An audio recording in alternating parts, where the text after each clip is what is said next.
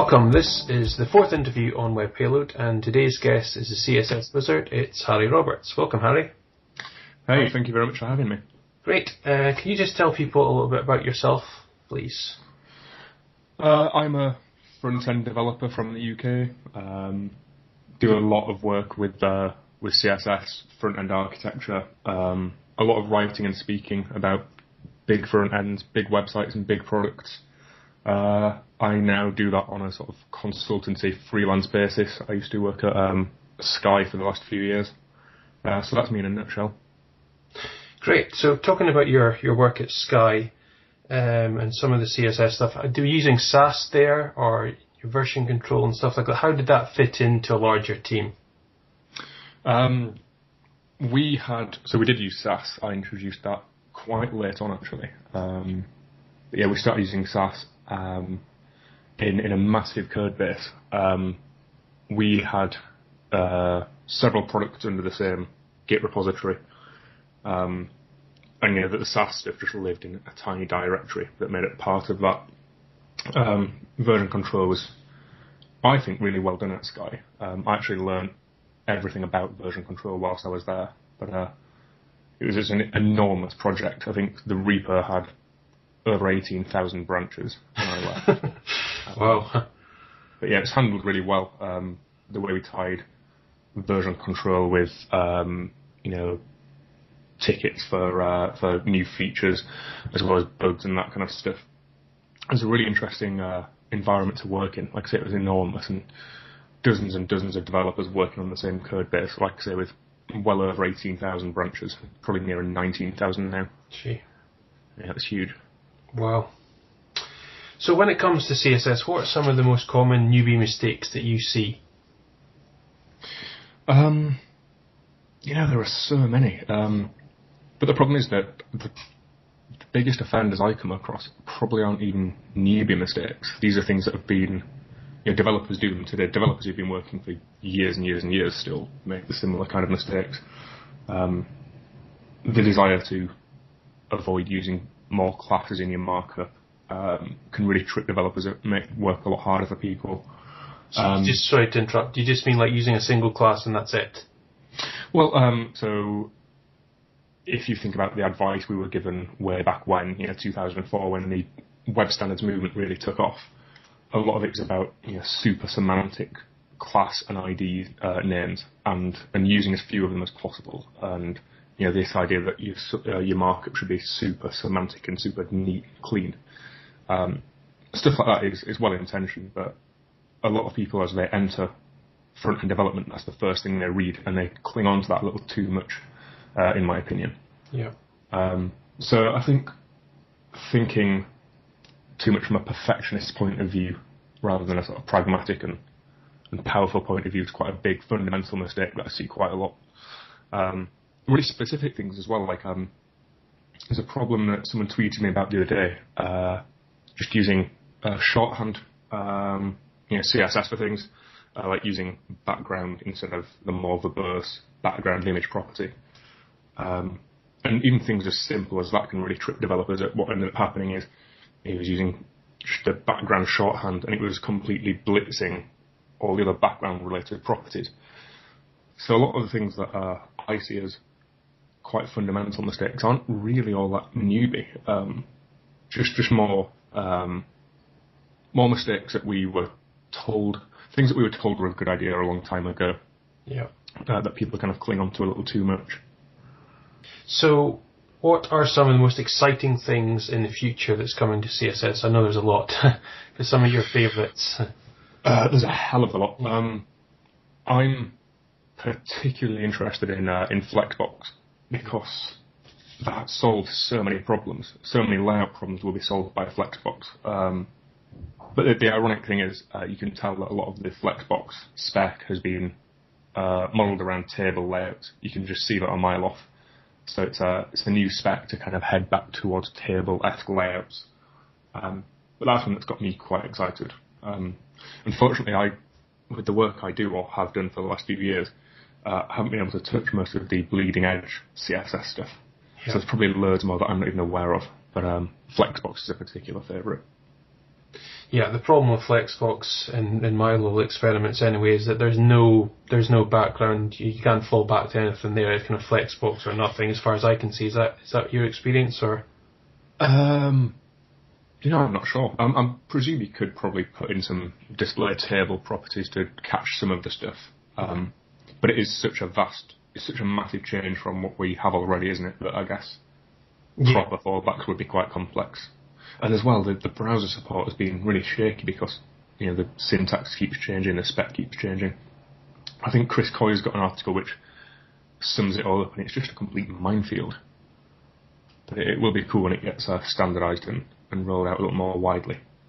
Yeah, yeah, it, it is exciting stuff. I have played with it, as I mentioned, and it's uh, it's pretty cool, and you can do some really amazing things that you just cannot simply do in traditional CSS or CSS2 or whatever you want to call it.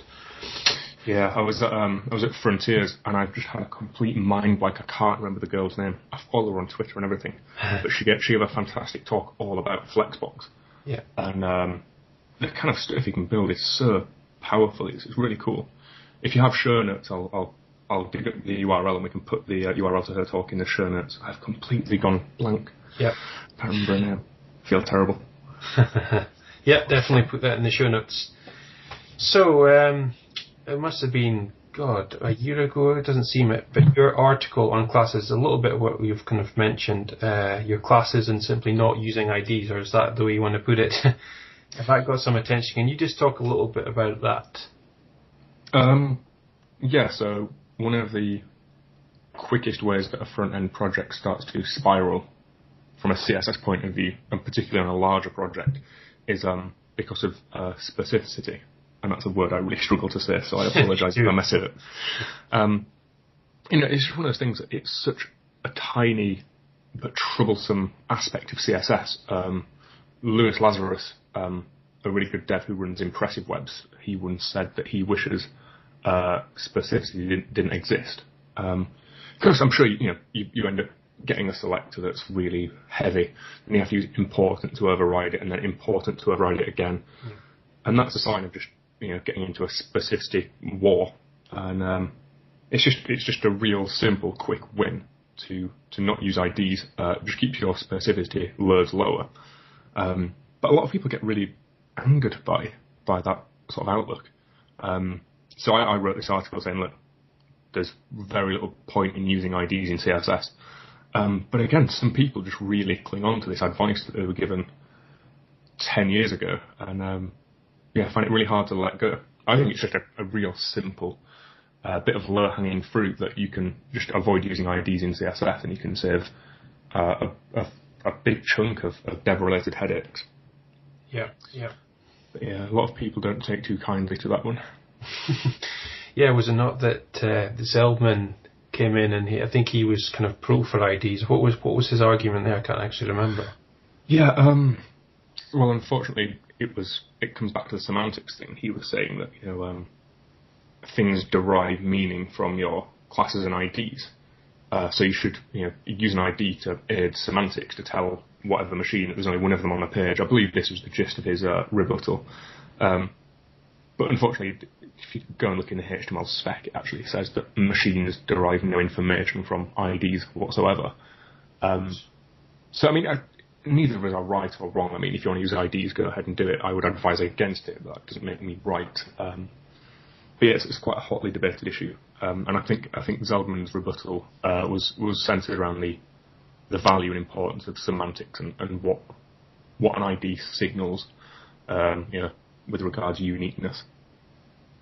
Yeah, what about putting an ID on the on the body tag? Is same idea. I guess you could just use a class and it's going to be the same idea for the Yeah, I mean- independent page layout, etc. Yeah, I mean, um, so I wrote another article which got mixed feedback because I think it just it didn't make sense out of context. I mentioned something um, on the stage at a talk in, in Germany, and um, it got tweeted out of context. And I tried to write a follow-up article, you know, to try and catch the the confusion. um, and I basically just said, you know, if you want to signal that something is unique, if you want to mark something as being only used once, um, just use a name. You still use a class, but just namespace it with you know, class equals uh, ID hyphen class name or something like that. Um, you know, if you really, really want to show that something is unique, then, you know, prepend it with something rather than using an ID because it doesn't matter where you, you use an ID, it's, it's always much higher specificity than a class. Infinitely so, in fact. So, I mean, I, I would always shy away from them in CSS. Another problem people have though is people assume that I mean uh, don't use them at all. Um, but you know, use them in JS if you if you need to. Mm-hmm. Um, use them in your markup to link to you know, fragment identifiers. Um, but it's purely from a CSS point of view. They're more trouble than they're worth, in, in my experience. Yeah. There's a interesting article I came across recently. It was more like a diagram. I can't remember. I'll put that in the show notes as well. It's pretty much just a it's kind of little uh, illustrations, but it shows the specificity. Or I can't say that word either. it's horrible. But, uh, I'll put the I'll put the link in the in the notes. It's really quite an interesting uh, resource. Yeah, cool. Yep. So um, there's a lot of things in CSS that's kind of you've kind of mentioned that people are kind of stuck a little bit in the in the past times. Mm-hmm. There's a lot of things that's going to come out. What can people really realistically be using now, or some of the things that people can be using now that they thought they probably couldn't? Um, well, it completely depends. Uh, like going back to what I said a second ago, I, I haven't been able to touch most of the bleeding edge CSS stuff because of the nature of the products I've been working on. Um, yeah. But even at Sky, um, you know, where you you have to support quite a wide array of customers uh, and their browsers we were just making real die-hard use of, um, you know, border radius kind of stuff. Real simple stuff that people probably already are using. Um, but we, we took a real die-hard stance on that. We were just like, if you're not using a supporting browser, then you, know, you, you can't have your round corners. Um, but things like, uh, I'm trying to think. Uh, things like SVGs, I guess the tail end of old IE's dying out now, so uh, I've started using SVGs a lot more. Um, yeah. One thing, but uh, sorry to interrupt. One thing with SVGs that I've spotted is that some of these file size on SVGs are ridiculous. I've seen some footer images and they're talking about 500k or something. You know, you can get a whole site into that. Jeez, so that's, yeah, that's, that's one of the things to watch with SVGs. I've just seen some scary, scary uh, file sizes on them. I guess I, I haven't tried, but I, am sure there are ways that you can optimize them. I'm sure there are. Yeah, well, um, the tool, uh, a command line tool called SVGO, which optimizes them. Um, right. And because they're all plain text, you can minify them and gzip them, so you can get loads back out that way. But um, yeah, I've never come across any quite as big as that. That's quite obscene. Yeah, it took me. I was like, "Wow, what is this?"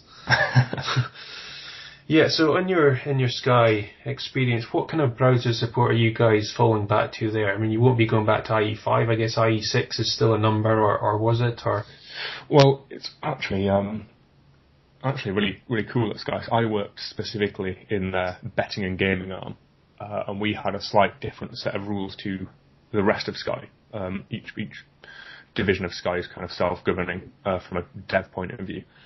Uh, and as soon as I moved to Sky, I said, look, let's just not support IE6 because the numbers were so small that it, it would have held us back too much for people in decent browsers. Yeah. Um, so we got rid of IE6 really, like really early on, pretty much straight away. Um, when was that, Harry? That will have been 2011. Right. Yeah. So um, uh, I say really early on. I mean, uh, early on in my time there. Yeah. Um, and then about a year later, uh, we were looking into IE7 stats, and uh, all I got at first was the raw number, and it was something like it was tens of thousands of people a month in IE7, and I was like, oh, mm-hmm. right, that's too many. We obviously can't drop IE7 support. Um, but it turns out with a with a site as heavily trafficked as skybet.com, uh, tens of thousands is still only about one percent. Right. So um, so we managed to drop IE7 support uh, sometime last year. Um, so we, we just support IE8, which is actually a fairly decent browser in, in many respects. Yeah, yeah. Um, it certainly, I think IE7 was the last bad IE. Uh, IE8 comes better. So um, our browser support was IE8 upwards. Our most common browser was uh, Chrome, which was really cool. And the majority of our visits um, were from Chrome users. Yeah. Um, also Sky's investing really heavily in mobile at the moment. So the last nine months I was there, I didn't touch a single desktop browser anywhere. Uh, we were working on mobile specific products. Right. So we were just supporting um, Android 2.3 upwards and then iOS 4 upwards, pretty much, and then sort of uh, outlying browsers and devices either side of them. Right. Pretty cool. We uh, as a as a company, I was really surprised, or as a um, or as customers, I guess would be the proper way to put it. I was really impressed with how switched on our customers seem to be. We seem to have a lot of users um, in decent browsers, which is really nice. Mm-hmm. Yeah. Great luxury. So, what about some of your browser testing there when you're talking about Android and iPhone? I guess you'll be t- testing on native devices. How many devices did you have, and how did how did that work? Um, so we had we had a lot of devices, but the company was that big that we never had enough. Um, so there was there were always sort of uh, squabbles over who's using which devices on which day. Um, each scrum, so we were working on several products uh, in tandem, and uh, each scrum would have their own device pool, but we'd always end up, you know, borrowing each other's. Uh, we had tons of uh, devices to hand, but um, one of the biggest things that we did uh, on mobileskybet.com was we completely pared it back. We just just went real simple, like uh, nicely designed, but not flashy, not over the top. So we took it back to such a simple skeleton that um, we could support pretty much every browser, you know, from the offset anyway, which is a really nice, really clever, or well, not so much clever, but a really wise decision. Um, there's a temptation, you know, to try and over design things, and we, we went the complete opposite way and took it back so simple that it would have been hard to get things wrong cross browser. Right. So, when you're talking about browsers um, on mobile, is there like when a new device comes out? Obviously, there's going to be quite an uptake to that, but how far back do you need to go on mobile devices? I mean, like when the original iPhone came out, are we talking about going back to that, or what, no, we um, what kind of numbers roughly? I know it's really hard to, to say, but on those early devices, are people still using them, or Um, I couldn't give you any numbers off the top of my head, but I do know it was definitely the minority, the large minority. Um, we noticed a really, really positive uptake in I, uh, iOS 7. Um, so the majority of our mobile users seem to update their browsers or their OSs, and therefore browsers uh, quite frequently. We didn't have to support much in the way of legacy. Uh, our numbers, because we're uh, products like Sky, um, has to be data led. A lot of the decisions have to be backed by numbers. Uh, so we had constant, um, you know, um, updates. We we had a browser roadmap uh, mailing list that went round. We'd constantly look at the numbers and decide when to sort of snip older browsers off. Um, Right. But we, we were quite lucky that yeah, we we kept quite a nice up to date supported browser list. Yeah, great. So you you said that you you got your other guys on your team onto Sass. I mean, how how did that work? Was that an easy sell or? Um, so a bit of a confession. I kind of messed up with the politics of this because uh, I didn't get how big a deal it was initially. Um, I was the only front end DevOps guy, so I was pretty much the only person writing Sass anyway. Right. And as a result, I just decided, well, we're starting a new project. I'd like to do it uh, with Sass. So I just went ahead and started using Sass. And then um, the problem came that um, our build process, whenever we um, run a build, um, it didn't use Ruby at all in the stack. Um, so I just introduced a dependency on that completely without thinking. Uh, and, and all the DevOps guys were like, well, can you not just use less because that uses Node and we've already got Node in the stack. And uh, we'd kind of gone a bit far by this point. And um, the guys were real good and they, they sort of, um, you know, they sorted it out so that we could start building uh, Sass at build time. Uh, but yes, it wasn't it wasn't painless, but it was entirely my fault uh, because yeah, I didn't realise that our build process didn't currently have a have um, any Ruby stuff in it. Right. Uh, but once we got that done, we use it as standard now. We built an internal framework, an internal toolkit, which is entirely based on Sass. Yeah. Fantastic. So you're now freelance. Uh, when did when did you leave Sky? It wasn't that long ago, was it? It was. It was uh, not quite two weeks ago. It was a week and a bit ago. Um, was my final day. Quite quite new to the uh, self-employed lifestyle. Yeah. and you've picked up work okay? Yeah. Um, I've not done any client work yet, just because I've, I'm kind of chilling out for a couple of weeks and sorting out um, the admin side of things. But uh, yeah, I've got lots of people in touch about workshops and, and that kind of stuff, which is really cool. Yeah. I, you know, I've, I've spent the last five years as a, you know, on the shop floor developer kind of role, you know, actually in the trenches kind of thing. Yeah. But um, I'm really keen to try and take a more uh, educator role, which sounds really pretentious. Um, but you know, I just like the idea of doing more workshops and more talks and that kind of stuff. Uh, so there's been quite a lot of interest around that, which is really, really nice. Fantastic. Yeah. I guess you don't want to be um, solely doing workshops. You still want to be in the field a little bit, but you're trying to split your work, I guess, and Yeah, definitely. things like stuff. Fantastic.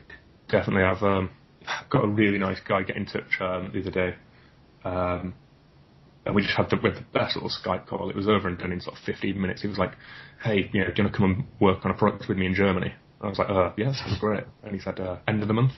Yeah, okay. And then next thing you know, he booked me flights. So I'm going out to work on this product with a guy. So I'm still getting to do some hands-on dev, which I'm really excited about. Wow. Um, but kind of interspersing that with workshops and talks. Fantastic. So you also um, you've got a great blog, and you blogged about you had you. like a mini mini breakdown. Unfortunately, can you just go into a little bit about that and some advice to other people that's going to potentially run into the same? Yeah, um, yeah. I don't know if you call it a breakdown or just like a like a tipping Well- point, but um, yeah. So I'd been uh, sort of working flat out for a while because as well as working a full time job at Sky, uh, every CSS wizardry thing, every talk, every of open source was completely on the side. It was nothing to do with my day job at all. So I was Busy. working a full day, coming home, and then you know writing talks, then going to give talks in other countries, and then coming back and going back to work the next day. So it was just all a bit hectic, and um, I had a particularly sort of full on two weeks, and uh, just all over the like literally all over the place, all over the country, and um, as well as as well as working my day job. it all came to a head, unfortunately, uh, on stage at a, uh, a a talk that I was giving in, in Liverpool. Worst place. Yeah, and, uh, and, uh, and the irony is the talk I was going to give was going to be about like not working too hard and sure, uh, making sure that everything you do counts towards something.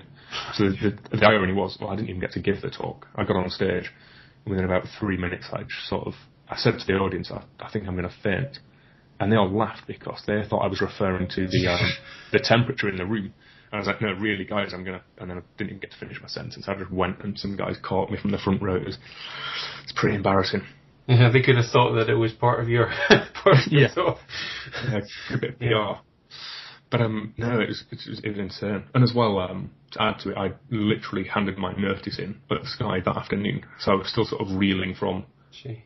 leaving a, a steady, well-paying full-time job. So that was still that was a pretty stressful experience, and it didn't help that I had to hand my notice into a, a colleague who'd become such a good friend.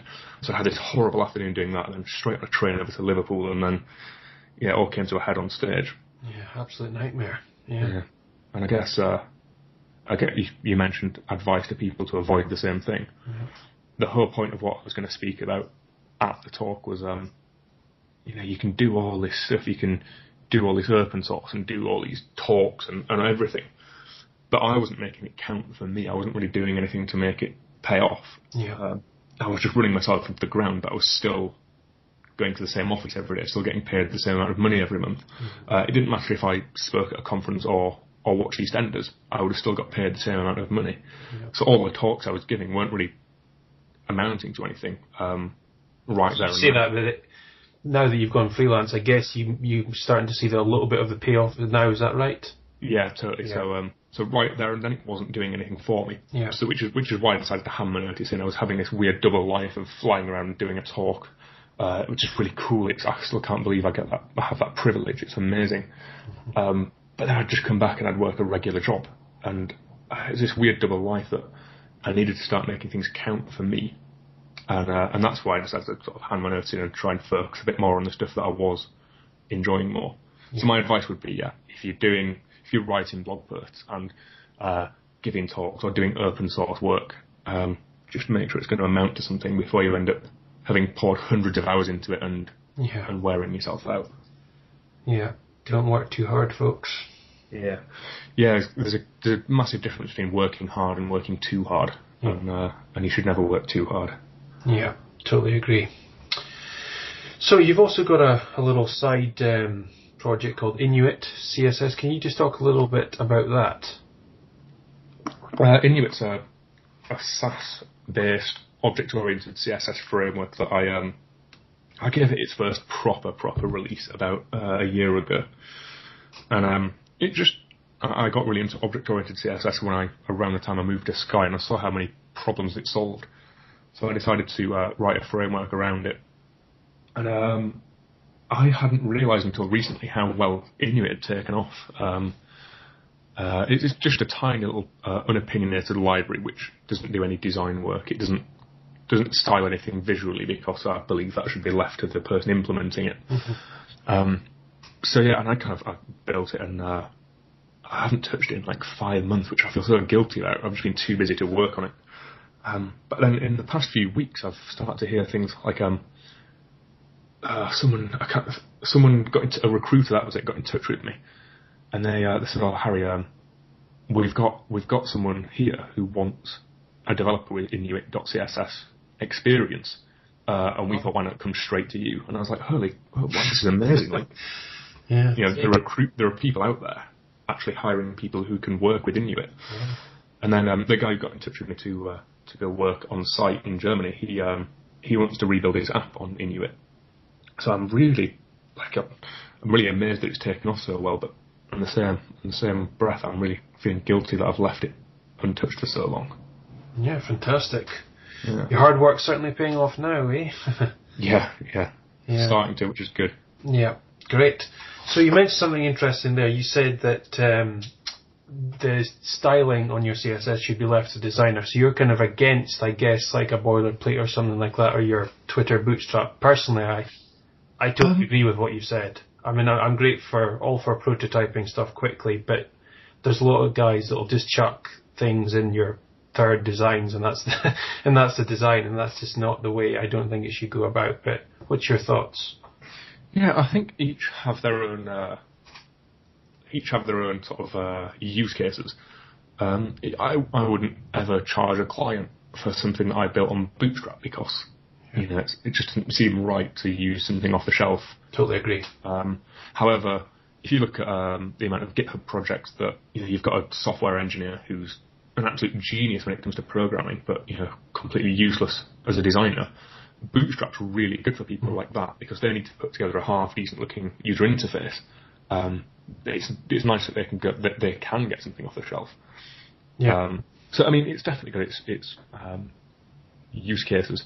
The reason I shied away from packaging up any cosmetic design was because if you want to use a um, uh, if you want to use a, a framework to any sort of real benefit or you know for your benefit for your product, um, you don't want to spend all your time deleting styles that are already there. You don't want to spend time overriding stuff that the previous developer or the sorry the person who runs the project uh, left in. So a lot of frameworks become hard to use because of the fact they're so opinionated and so design focused. yeah. Um, I, I think a framework should do. Well, it should just be that should be a framework. It should allow you to work how you want. Yeah. Modifying your own is, is slightly taking a framework and modifying it for your own use, but like you kind of mentioned, I guess there, there are, well, I've certainly heard horror stories that they're passing off unique design they've just chucked in a, in a bootstrap. I mean, that's just Yeah. of absolute nonsense. Yeah, it's not great. But um, like I said, yeah, there, there are use cases for each. Um, but uh, I think I think the problem with Bootstrap and, and things like that is not the project itself, but the fact that they're referred to as frameworks. And I, I wouldn't say that Bootstrap's a framework. I'd say it's a component library. It, it comes already designed. Designed. It's not a framework at all. It's a, a library of components. Um, so yeah, I think I think Inuit tries to be a, a framework in its truest sense. Yeah. We better uh, wrap this up pretty soon, but I've got one last question, and it's very open-ended, but something you've learned from a recent project. Um, So, okay, I won't do a specific project, if that's alright. What I will say is my stint at Sky has taught me a lot of things. Yeah. And uh, I think the best thing I learned at Sky, and I think every developer should should learn this at some point, um, is that you're not there to sort of write code. You're not there to uh, you're employed to be a developer to, to write code to an extent, but um, there's a lot more to building websites than the code behind them. You've got to be sort of more product and uh, yeah, product focused and a lot more pragmatic. Uh, I entered Sky with the kind of every line of code I write should be perfect and it should be you know a joy for someone to read you know who's perking through view source on a on a website. But um, I think one of the biggest things I learned at Sky is just how much I didn't know and how much uh, the how much more there is to being a developer. And that's the thing I'm really keen to get across to people through workshops. You know, you might be employed as a web developer, but there's so much more to your job. Because uh, at the end of the day, we're all focusing on building a site or a product. Uh, we're not focusing on writing the code itself. Yeah. Um, sounds a bit pretentious now I say it out loud. But yeah, I, I guess something along the lines of that. That's the biggest thing I learned in my recent work. Yeah. Great advice, Harry. Yep. Maybe. So, you're talking about your workshops. You've got one planned at the end of the month. You've got other ones planned as well, or? Yeah, I've got um, one at the end of the month uh, in Leeds, which is handy because I'm based in Leeds. Great. Uh, then I've got one at the beginning of next month in uh, in Zurich, which I'm really looking forward to. Uh, that's with the Smashing Magazine guys. Oh yeah, great stuff. Uh, yeah, I've never been to Zurich either, so I'm really looking forward to that. That'll be fun. Absolutely. Yeah, hoping it will be. Great. Okay, we better uh, knock this on the head. uh, Cool. Thank you very, very much, Harry. How do people keep up with you? Um, CSS Wizardry on Twitter, I guess. Yep. And your site and your. Yeah. I'll put all these links in the in the show notes. Oh, nice one. Cool. Okay, thank you very much, Harry. Really appreciate it. Uh, no, thank you for having me. Thank you. Cheers.